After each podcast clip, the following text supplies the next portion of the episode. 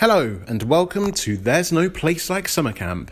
I'm your host, Andrew Waterhouse, and in this week's episode, we're looking at why we don't have a summer camp alternative in the UK. I can assure you this one's an interesting one. Anyway, come on into our tent and I'll spill the beans.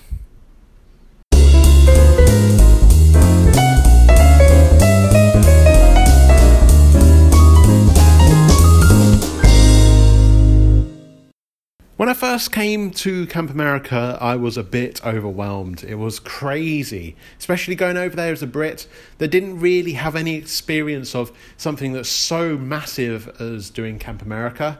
The only experience I had to this sort of thing was Scouts and Cubs, which is the closest thing that you can really get to doing the summer camp.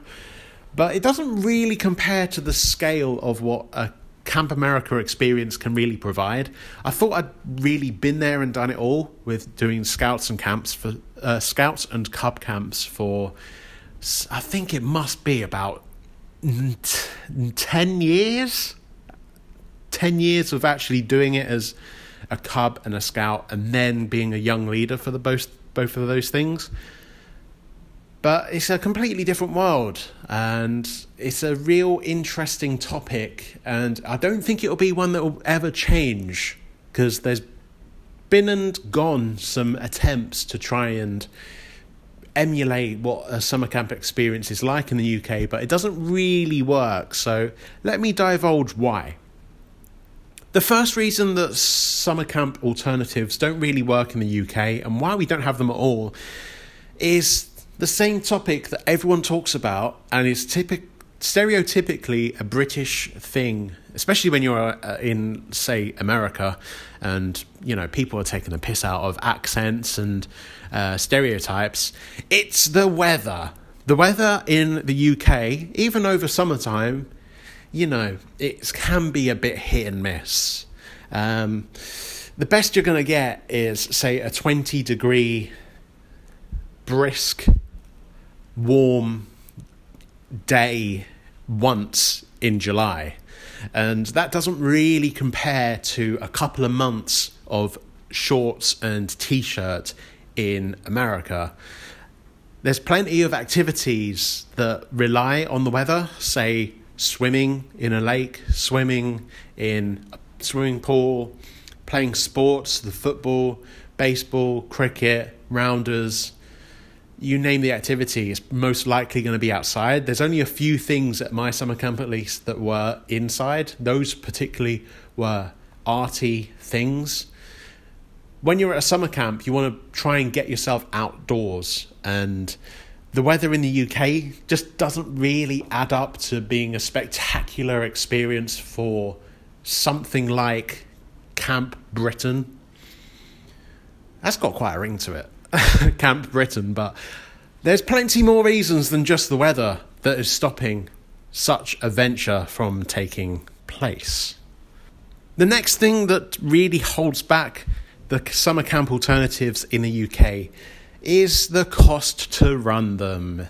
At my summer camp, it cost, I think, around $10,000 to send your kid for one month to summer camp. Ten thousand dollars for that, and it was ridiculous. I think there were some cases where it was slightly cheaper than that, say around five thousand dollars, but still.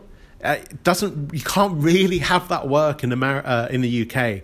At least in my summer camp, it was that much. But I'm sure there's plenty of alternatives um, that were perhaps cheaper. But in America, they are kind of a business as much as as much as they are, uh, you know, a, a, a, breeding ground for making kids the best they can be, and it's full of volunteers and stuff, they still have boxes to ch- check off and profits to try and hit. They do have uh, projects that they're trying to achieve. They may not have the shareholders and you know people that are trying purely for profit. I think some camps do. Don't get me wrong, um, but a lot of the camps do have their own like operating costs to run, and being in an, in the UK, that kind of cost wouldn't really work over here. I don't think. I could be wrong on that, but at least in my sort of case, ty- a typical person that's going to earn that that sort of money just doesn't come around too often enough. So the cost to actually run it and the cost that's going to actually have to be like paid by a parent say it just it can't really add up okay just before i crack on with the next point i want to make a quick plug for the book because this podcast is created from the foundations of the book the book is called there's no place like summer camp and it's the story of my time of doing camp america for my first ever summer. And everyone, I hope, will really enjoy such an eye opening travel experience of traveling to the United States by yourself into a culture that you don't really connect with and see how it kind of blossoms and, you know, turns me into kind of the person I am today where I'm fucking doing a fucking podcast about it. So, yeah, the book is called There's No Place Like Summer Camp. It's a real interesting read. It goes over the three months that I was uh, over in Camp America and then the couple of weeks after where I travel around the United States as well before finally returning home in the UK. So, I really hope it's a cracking read. Um, it's called There's No Place Like Summer Camp. You can pre order it now on there's no place like summercamp.com. It will also be available on Amazon and all other the, all other good bookstores as well. So please do keep an eye out for that. I'm super super excited to finally uh, have it done. I'm super happy with where the book is at the moment. And that again is there's no place like summercamp.com. Okay, so the next point about how we don't have summer camp alternatives in the UK is going to contradict itself because we actually do have some. We have some, but it's not really up to the point of where Camp America and camp leaders, summer camps in general, has that oh that star X factor. I hate to wor- use the word X factor, but there's something about American summer camps that really connects and has a pretty much international reach. When everyone, whenever anyone says summer camp, they don't think UK summer camp, do they? They think American summer camps. And there's a reason that these ones in the UK don't really take off. Though I don't want to say they're shit, because I have no experience of these. But we do actually have some summer camps. We have, say, XUK camps and Barracudas and Wickedly Wonderful, Activate Camps, the Outward Bound Trust Summer Adventures. There's plenty of names that are doing summer camp type of things. It's kind of like an emerging sort of market. I think it stems from the people that are doing scouts and cubs and really enjoying the best of what a, a camp out experience has to offer, but they want a little bit more because those camps they can last say up to a month say but they don't really have the same amount of oomph and activity and star factor that a summer camp would. So this is where these UK summer camps are coming in. It's kind of a new thing, I think, and I don't really know anyone that's ever done this sort of thing. I know plenty, plenty, plenty, plenty of people that have done scouts and cubs. So if you are maybe a kid listening to this, first, how the hell did you get here? And two, get your ass over to Scouts and cubs, Scouts, Cubs, Beavers, Guides. Um, they're really, really good places to like get get your summer camp uh, kicks. But the UK versions of these, again, is an emerging market. It could work. I think I remember applying for XUK camps after I finished my second year of doing Camp America, uh, knowing that I wouldn't really return back to summer camp in America um, because I was getting adult, and yeah, the really like sad fact to admit, but I think that's a story for another day, uh, maybe for another book. Hint, hint. But I did actually apply for a UK summer camp like volunteering position and then I just let it fall flat because you know I've already been there and been there done that got the t-shirt with Camp America and I kind of knew that if I was to go into a UK summer camp it doesn't really have the same wow factor because part of going to Camp America is actually to travel, experience a new culture, experience a new way of being. Doing a UK summer camp, I'm sure it'll be really exciting. I'm sure there's plenty of people that are like really loving it and perhaps hating that I'm I'm even like got this episode up. That's how triggered they are. But it doesn't have the same scale, and that's the point that I'm trying to make here. It doesn't have the same scale of a summer camp in the US. Um, but they are there, so if you do want to do them, give them a shot and let me know how you got on by tweeting me at AndrewW09 again.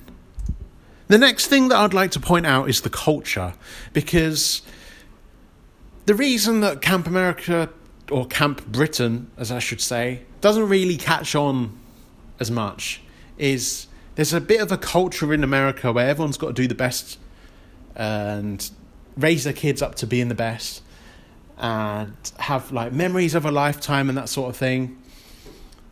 But the alternatives in the UK, such as Scouts and Cubs and going to youth club and loads of other, um, you know, special weekly uh, dues and holidays away with school and stuff, it doesn't really add up because if a kid is going to go to a America a UK summer camp, say, they pretty much only have August to go and do it because they have school all the way up until halfway in July.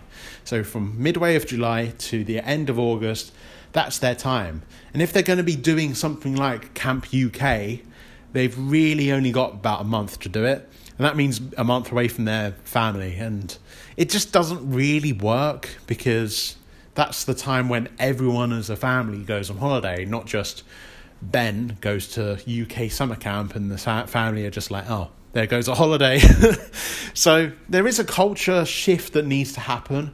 And i thought i think this also ties in with the cost as well which is my final point because the cost of going to a uk summer camp will be extortionate and because there's so many things that you have to run. It's not only the activities and pay for all the activities that the kid's are going to be doing, it's also the accommodation that they're going to be staying in, the food that they're paying for, and then you have to tie in all the staff as well. There's going to be staff that are going to be there expecting to have some sort of money, not not necessarily a wage, but maybe a bit of money for saying thanks for coming along, thanks for helping the kids having the time of their lives. But I can assure you that um, it could be a market that would be tapped into, but I don't see it happening in it anytime soon.